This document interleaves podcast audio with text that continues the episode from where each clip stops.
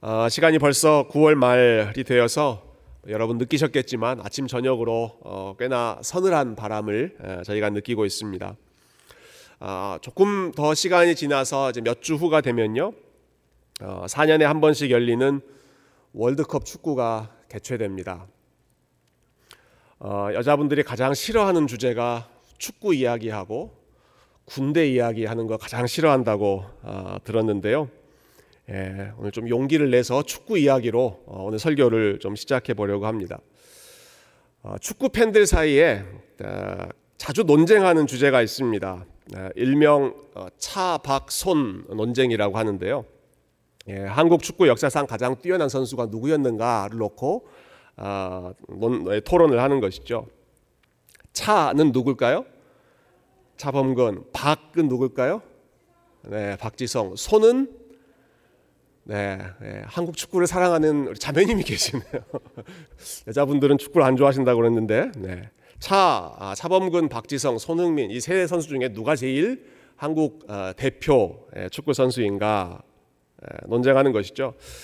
아, 아마 7, 80년대 예, 한국 최초로 독일 분데스리가에서 활약하면서 처음으로 예, 한국인의 위상을 어, 유럽 축구에 알렸던 아, 사실 이제는 선수보다는 감독이라는 호칭이 더 어울리는 우리 차범근 어, 선수, 차범근 감독이 최고다라고 생각하시는 분이 에, 아마 차범근 감독님에 대한 향수 그래도 차범근이지 하는 분이 계실 것입니다.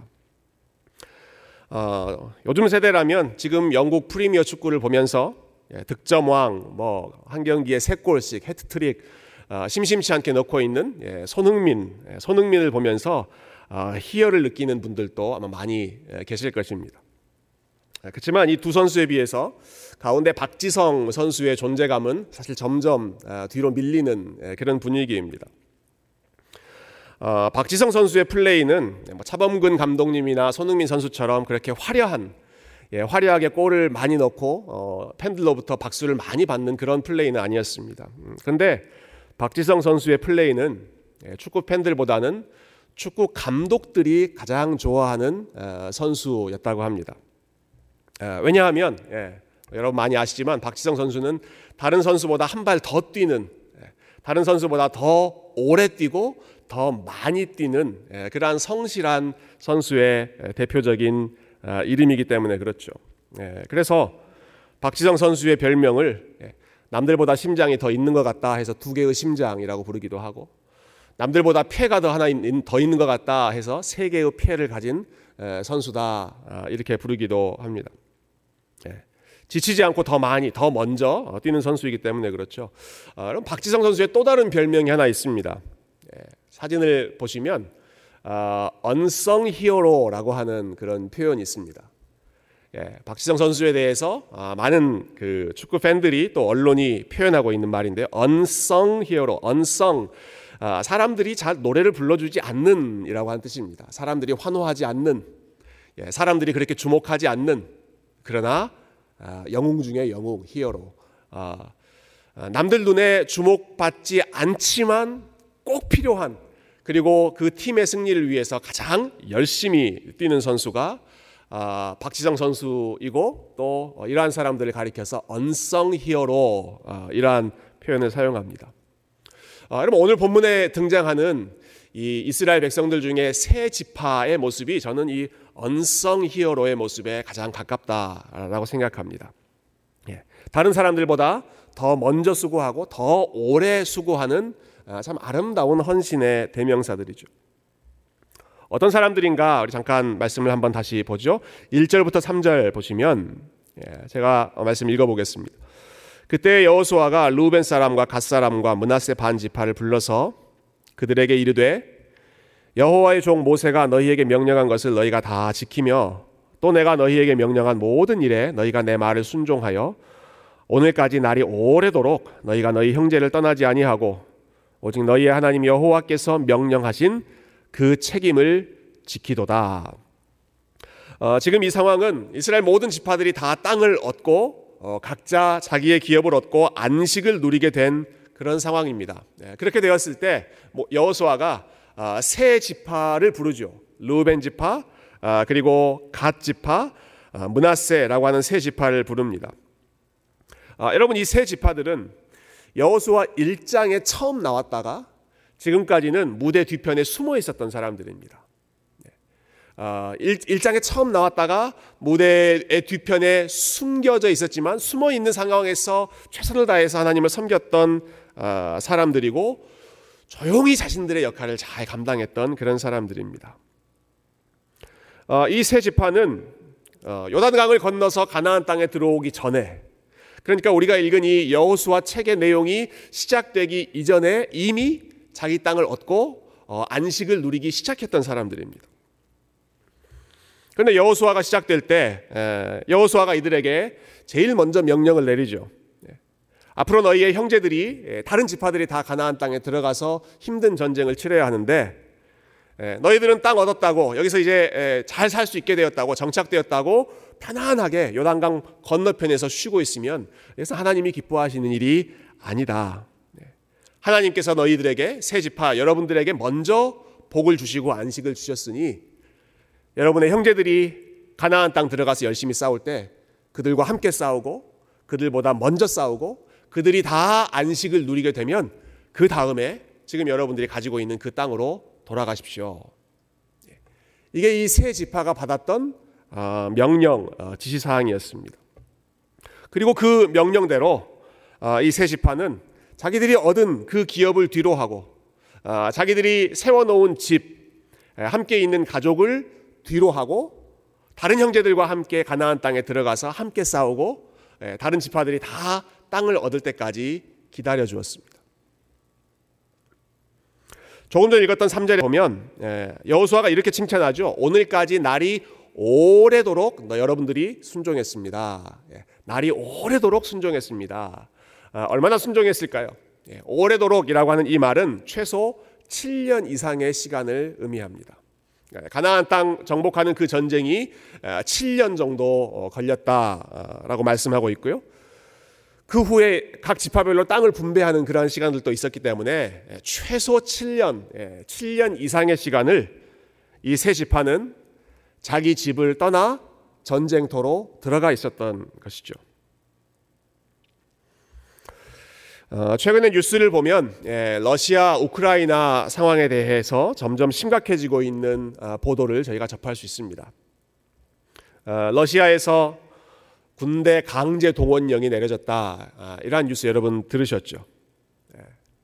그래서 심심치 않게 가족들과 아주 단란한 시간을 보내고 있던 러시아의 청년들 혹은 젊은 아빠들 군대에 나갈 수 있는 사람들이 강제로 동원되고 있는 아, 그래서 어, 가족들이 무척이나 슬퍼하고 불안해하는 모습이라든지 아니면 그 동원령을 피하기 위해서 가까운 다른 국가들로 어, 몸을 숨기는 그러한 모습들도 어, 계속해서 보도가 되고 있습니다. 어, 여러분 그 상황과 이 세 지파의 상황을 한번 연결해서 생각해 보시면 좋겠습니다. 아, 여러분 이들은 자기들의 기업을 이미 얻었습니다. 네, 자기 땅을 얻었습니다. 정착 생활이 시작됐습니다. 어, 요단강을 건너가서 열심히 싸운다라고 했을 때 그 싸움을 다 싸우고 나서 그들에게 돌아오는 것은 아무것도 없습니다. 예, 그들은 자기들의 이름으로 얻는 그 땅을 위해서 싸우러 가는 것이 아닙니다. 다른 지파들, 다른 형제들이 땅을 얻을 수 있도록 기업을 얻을 수 있도록 힘을 보태주는 것이죠. 대신 싸워주는 것입니다. 가나안 민족들과 싸운다는 것, 예, 전쟁에 참전한다는 것, 엄청난 위험을 감수하는 일이죠. 어, 본인들이 전쟁터에서 죽거나 예, 다칠 수 있는 가능성이 높습니다. 설령 그들이 안전하게 집으로 돌아온다고 하더라도 자기들이 비워놓고 있는 그 7년, 그 긴 시간 동안에 그 주변의 다른 민족들이 예, 그곳을 침범해서 가족들이나 뭐 어, 살림살이나 이런 것에 해를 끼칠 수 있는 가능성도 컸습니다. 어, 힘들고 피곤한 시간, 여러분이 하루 하루 힘들고 피곤하게 일을 하고 어, 나서도 집으로 돌아와서 우리 어린 자녀들 또 사랑하는 자녀들 가족들이 에, 보여주는 그런 사랑의 마음 때문에 우리가 힘을 얻고 또 다시 위로를 받는 경우가 얼마나 많이 있습니까? 그러나 이들은 그 긴 시간 동안에 에, 그러한 가족의 따뜻한 위로, 격려, 사랑을 다 포기해야 되는 그러한 상황이었습니다. 어, 그러니까 여러모로 볼 때 가나안 전쟁에 참전한다라고 하는 것은 이 세 지파에게는 전혀 아무런 이익이 되지 않는 아, 그러한 전쟁이었던 것이죠. 예, 그런데도 불구하고 여러분 이 세 지파가 자신들이 힘겹게 얻은 기업과 가족들을 뒤로 하고 가나안 전쟁에 참전했다라고 하는 사실입니다. 어, 그것도 마지못해 참전하는 정도가 아니었습니다. 예, 여호수아의 곳곳에 보면 이이세 지파는 전쟁할 때 가장 앞에서 다른 지파들보다 더 앞서서 전쟁의 선봉장 역할을 했습니다. 그리고 어, 모든 지파들이 안식을 얻을 때까지 함께 있다가 다른 지파들이 다 땅을 얻고 정착하게 되었을 때 오늘 예, 오늘 이 비로소 이 본문에서 어, 자기 집으로 자기 가족들에게로 돌아가고 있는 상황이죠. 어, 여러분 그러니까 이러한 사람들이야말로 참 하나님 나라의 귀한 어, 믿음의 사람들, 영웅이라고 불릴 수 있는 사람들 아니겠습니까? 예, 언성 히어로. 어, 사람들이 잘 기억해주지 않는 예, 여호수아나 갈렙처럼 그렇게 사람들이 잘 어, 유명하게 알아봐 주지 않는 예, 그러한 사람들이지만 아, 그러나 자신들이 누릴 수 있는 안식을 뒤로 어, 지연시켜 놓고 밀어 놓고 다른 형제들의 안식을 먼저 챙겨주고 그리고 나서 자기들의 집으로 돌아가는 여러분 이런 사람들의 모습이야말로. 아, 가장 먼저 안식을 얻었지만 그 안식을 가장 나중에 누리는 네, 먼저 되었지만 가장 나중에 그 복을 누리고 먼저 다른 사람들의 복을 앞세우는 여러분 이런 사람들의 모습이야말로 우리 하나님께서 기뻐하시는 아, 진정한 영웅의 모습, 아, 믿음의 사람들인 줄로 믿습니다. 어, 어떻게 해서 이렇게 살 수 있었을까? 예, 참 어, 너무 아름다운 삶인데 어, 떻게 해서 이 세 지파는 그렇게 헌신적으로 희생적으로 살 수 있었을까? 그 원동력은 무엇이었을까? 예, 잠깐 생각해 보면 좋겠습니다. 어, 여러분 이들이 이렇게 헌신적으로 살았던 어, 이유 어, 이유는 우리가 여호수아가 오늘 본문에서 이 세 지파들을 칭찬하는 내용에서 한번 찾아볼 수 있을 것 같은데요. 예, 3절 말씀을 다시 보시면 3절 뒷부분이 이렇게 나와 있죠. 너희가 너희 형제를 떠나지 아니하고 예, 지금 그렇게 했던 삶이죠. 오직 너희의 하나님 여호와께서 명령하신 그 책임을 지키도다. 네. 어, 너희가 지금까지 너희 형제를 떠나지 아니하고 너희 형제들을 어, 도와주었다. 예, 형제를 떠나지 않았던 어, 그 아름다운 삶을 가리켜서 어, 여호수아는 너희가 여호와 하나님께서 맡기신 책임을 그 명령을 어, 성실하게 순종했다라고 평가하고 있습니다. 하나님이 맡기신 그 책임을 어, 끝까지 감당했다, 순종했다라고 하는 것이죠. 다시 말하자면 어, 이세 지파가 형제들을 위해서 수고를 아끼지 않고 희생을 아끼지 않았던 근본적인 이유는 그렇게 하는 것이 하나님의 명령이다라고 생각했기 때문이었습니다. 이렇게 하는 것이 하나님이 기뻐하시는 일이다. 하나님이 원하시는 일이다. 라고 그들이 받아들였기 때문에 그 하나님의 뜻에 순종했다는 것이죠.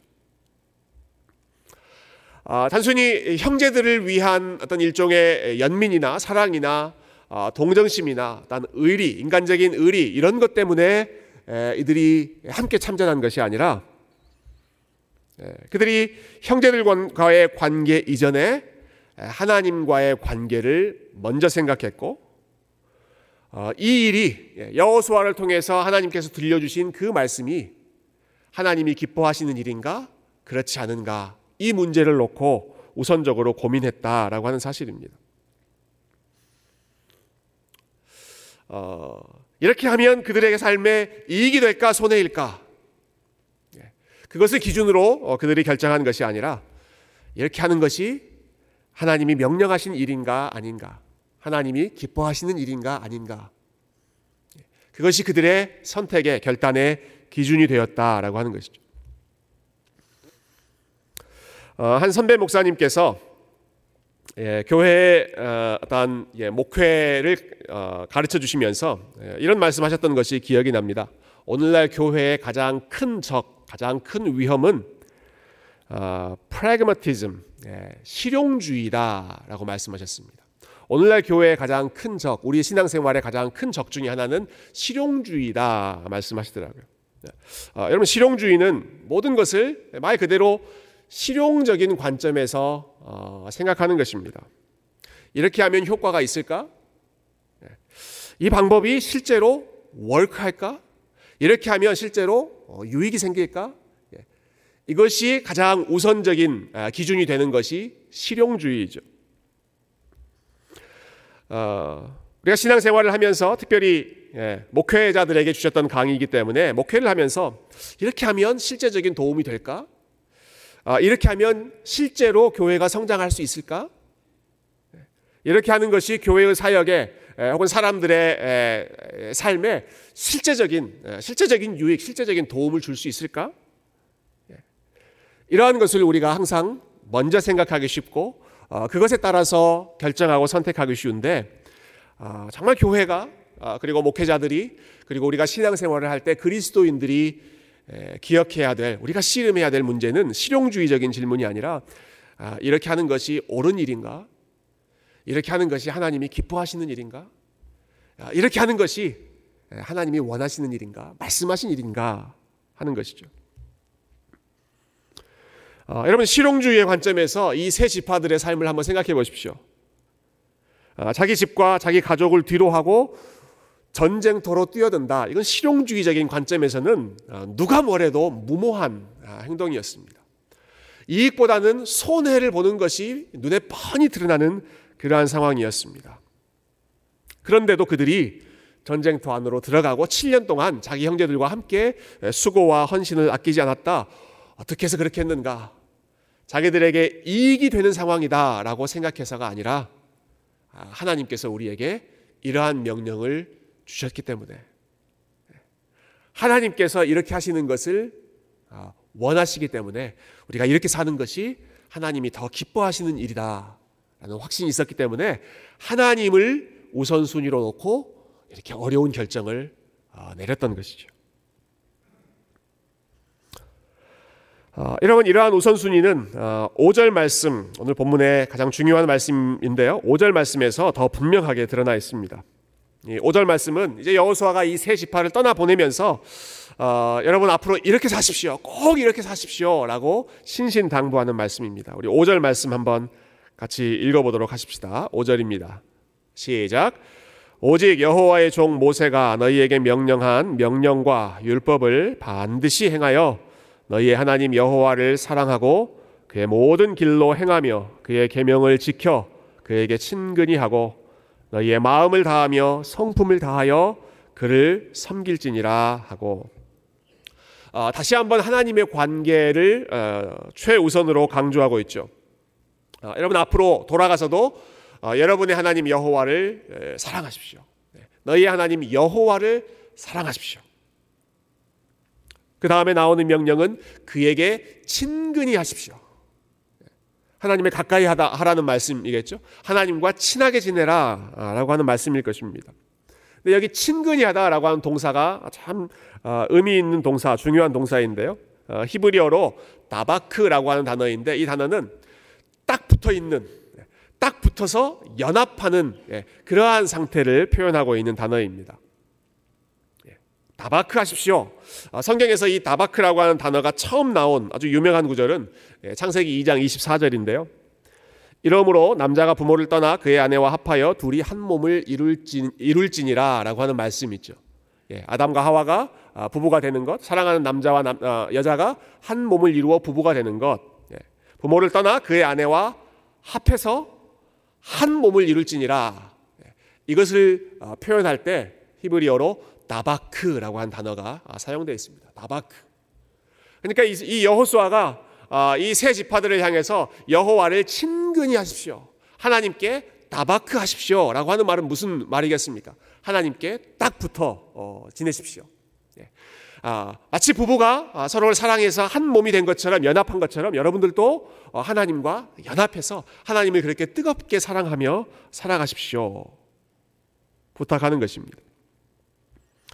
어, 여러분 이 세 지파를 어, 본래의 집으로 떠나 보내면서 어, 일종의 고별 설교를 여호수아가 이 세 지파에게 하면서 어, 여호수아가 마지막으로 강조하는 것 아, 그리고 여호수아가 그들에게 유일하게 강조하는 것 다른 것 아니었습니다. 열심히 하나님을 사랑하십시오라고 하는 것이었습니다. 열심히 하나님을 사랑하십시오.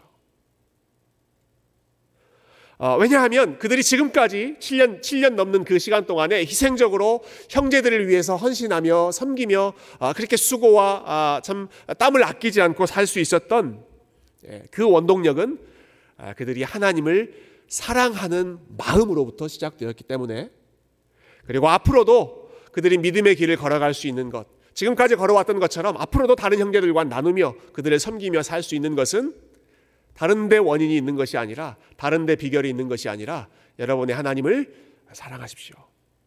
예. 마치 한 몸을 이루는 것처럼 하나님과 딱 붙어서 연합해서 그 하나님만 아, 사랑하며 믿음의 길을 걸어가십시오라고 부탁하는 것이죠.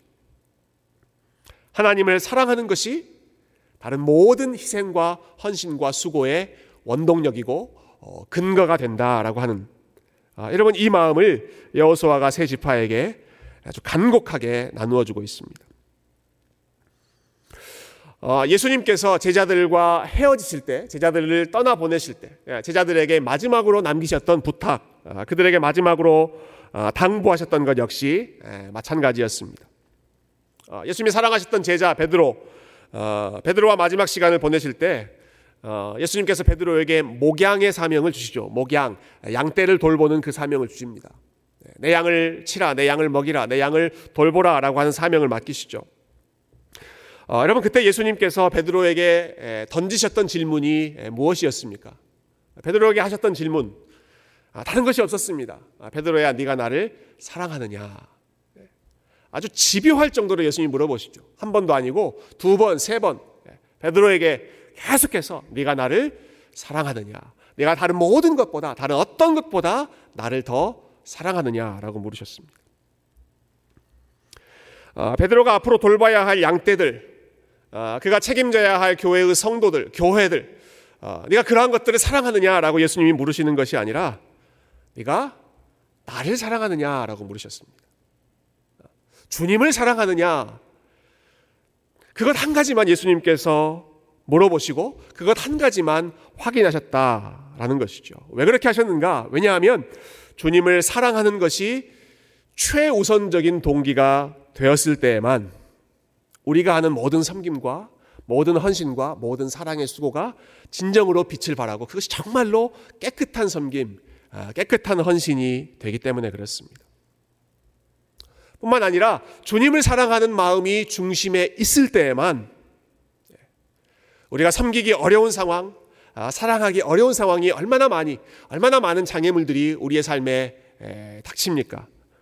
그러나 그러한 일들이 생길 때에도 끝까지 헌신하고 끝까지 섬길 수 있는 것은 주님을 사랑하는 마음 때문에 절대로 변하지 않는 주님과의 그 신실한 관계 때문에 오직 그, 그것이 견고하게 서 있을 때에만 우리가 끝까지 헌신하고 섬길 수 있기 때문에 그렇습니다. 아, 내가 하고 있는 일 자체를 어, 더 사랑하거나 아니면 아, 내가 섬기고 있는 그 사람들, 그 형제들을 더 사랑하는 것이 아니라 내가 형제들을 열심히 섬기지만 아, 그러나 무엇 때문에 그렇게 하는가? 주님을 사랑하는 마음 때문에. 여호수아가 이 세 지파들을 향해서 계속해서 주 너의 하나님을 사랑하라. 그분에게 친근히 가고 어, 그분을 섬기고 그분과 딱 붙어서 어, 그 부부간의 사랑이 식어지지 않는 것처럼 정말 뜨겁게 사랑하며 어, 걸어가라 말씀하는 것처럼. 예수님께서 베드로에게 너 나를 사랑하느냐라는 말씀을 놓자 어, 잊어버리지 않도록 계속해서 강조하셨던 것처럼 저와 여러분의 삶이 예, 다른 어떤 것보다 우리 주님을 더 사랑할 때 주님을 사랑하는 것이 우리가 하는 모든 일의 최우선적인 동기, 목적, 이유가 될 때 우리가 하는 모든 일이 우리가 하는 모든 사역이 우리가 하는 모든 희생과 수고가 아, 주 안에서 아름다운 열매를 맺을 줄로 믿습니다. 아, 사도 바울이 빌립보 교회 성도들에게 주셨던 권면의 말씀, 빌립보서 말씀으로 오늘 말씀을 정리하려고 합니다. 아, 빌립보서 2장 6절부터 어, 있는 말씀이죠. 5절부터 어, 있는 말씀. 너희 안에 이 마음을 품으라. 곧 그리스도 예수의 마음이니 예. 너희 안에 이 마음을 품으라 곧 그리스도 예수의 마음 예수님의 마음 그 마음이 어떤 마음입니까?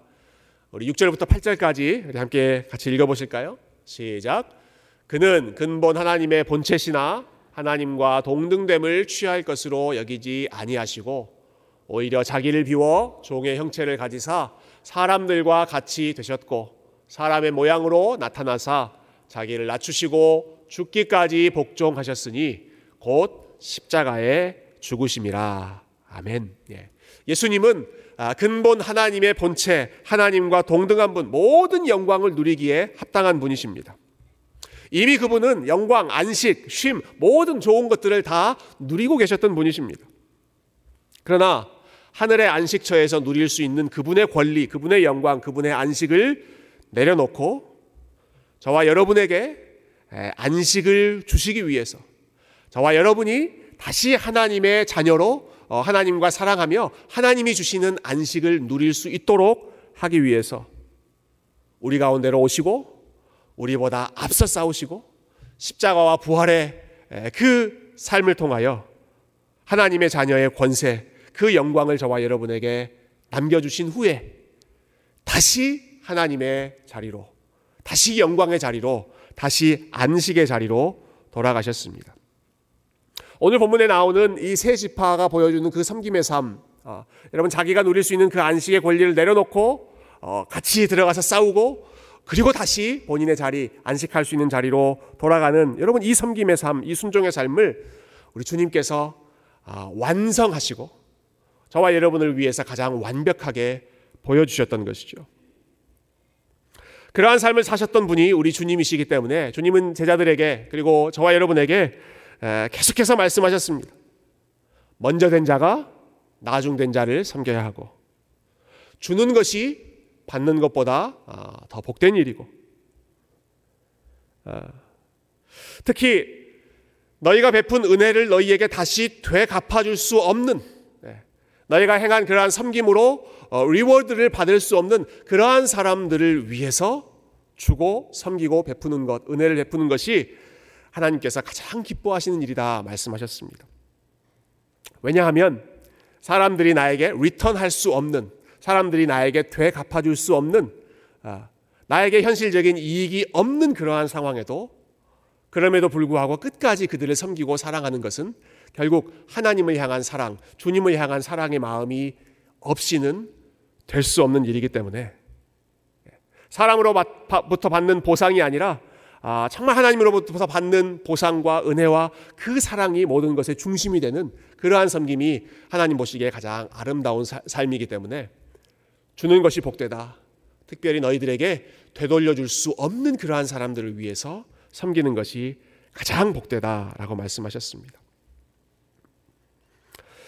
아, 사랑하는 성도 여러분, 오늘 이 말씀을 기억하시는 가운데 아, 특별히 아, 이렇게 아름다운 섬김의 헌신의 삶을 살았던 이 세 지파들의 그 마지막 모습이 어땠는지를 여러분 꼭 기억하셨으면 좋겠습니다.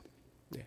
자신들이 먼저 안식을 누릴 수 있었지만 그러나 형제들을 위하여 안식을 포기하고 형제들의 안식을 위해서 수고했던 어, 이세 지파의 삶은 여러분 집으로 돌아갈 때 절대로 빈손으로 돌아가지 않았습니다. 여러분 그들이 전쟁을 마치고 집으로 돌아갈 때 아주 허탈한 마음으로 빈손으로 어, 혹은 온 몸에 상처뿐인 예, 상처뿐인 영광으로 그들이 돌아가지 않았습니다. 오늘 본문에 보면 아, 여러분 그들이 하나님이 주시는 아, 많은 것을 손에 가득 안고 영광스러운 모습으로 자기 집으로 가족들의 품으로 돌아갔습니다. 그들이 주님을 위해 했던 수고, 그들이 주 안에서 했던 수고, 주님을 사랑하는 마음으로 했던 그들의 모든 수고가 헛되이 끝나지 않고 하나님께서 가장 영광스러운 모습으로 갚아주셨다라고 하는 것을 예, 이들의 마지막 모습이 예, 저와 여러분에게 예, 선포하고 있는 것이죠. 하나님의 축복을 마음껏 받으며 그들이 돌아갔고, 하나님이 주시는 사랑을 마음껏 누리며 그들이 돌아갔고, 그리고 그들의 손에는 하나님이 주시는 많은 상급과 아, 큰 영광이 있었습니다. 저와 여러분의 삶이 아, 이번 한 주의 삶, 아, 그리고 앞으로 우리가 걸어가는 모든 삶이 아, 나의 안식보다 우리 다른 형제의 안식, 우리보다 믿음이 더 연약한 자들의 안식, 아, 우리보다 삶이 더 어려운 자들을 위한 안식, 그들을 그들의 안식을 위하여 우리가 힘써 수고하고 그들을 위하여 섬겨주되 아, 무엇보다 우리 주님을 사랑하는 마음으로 저와 여러분을 위해 먼저 안식을 선물해 주셨던 우리 주님을 사랑하는 마음으로 하나님의 은혜를 사랑하는 마음으로 그리고 하나님께서 주실 그 아름다운 영광 그 상급을 소망하는 마음으로 겸손히 섬김의 삶 믿음으로 잘 감당하실 수 있는 우리 귀한 성도님들 다 되시기를 주님의 이름으로 축원드립니다. 함께 기도하겠습니다. 아, 우리 이 시간 함께 기도할 때 우리 마음 가운데 주님 사랑하는 마음 더 아, 진실되게 더 깊어지게 더 뜨겁게 해달라고 함께 기도했으면 좋겠습니다. 네, 사람을 향한 사랑이나 아, 연민 때문이 아니라 우리 주님을 향한 사랑 때문에 그리고 주님의 말씀에 순종하는 것이 우리에게 가장 큰 영광이기 때문에 나에게 이것이 이익일까 손해일까를 따지는 것이 아니라 아, 하나님이 기뻐하시는 일이면 하나님 사랑하는 일이면 아, 어렵더라도 끝까지 감당하고 힘들더라도 아, 끝까지 우리 주님을 위해서 헌신할 수 있는 정말 오늘 본문에 나오는 이 새 지파와 같은 아름다운 믿음의 삶, 예, 하나님이 기뻐하시는 삶, 우리 주님의 모습을 닮아가는 삶, 이러한 모습 이번 한 주도 힘써 살아갈 수 있게 해달라고 아, 그렇게 살 수 있는 은혜와 우리 주님 사랑하는 마음 허락해 달라고 그렇게 이 시간에 함께 기도했으면 좋겠습니다. 같이 기도하겠습니다.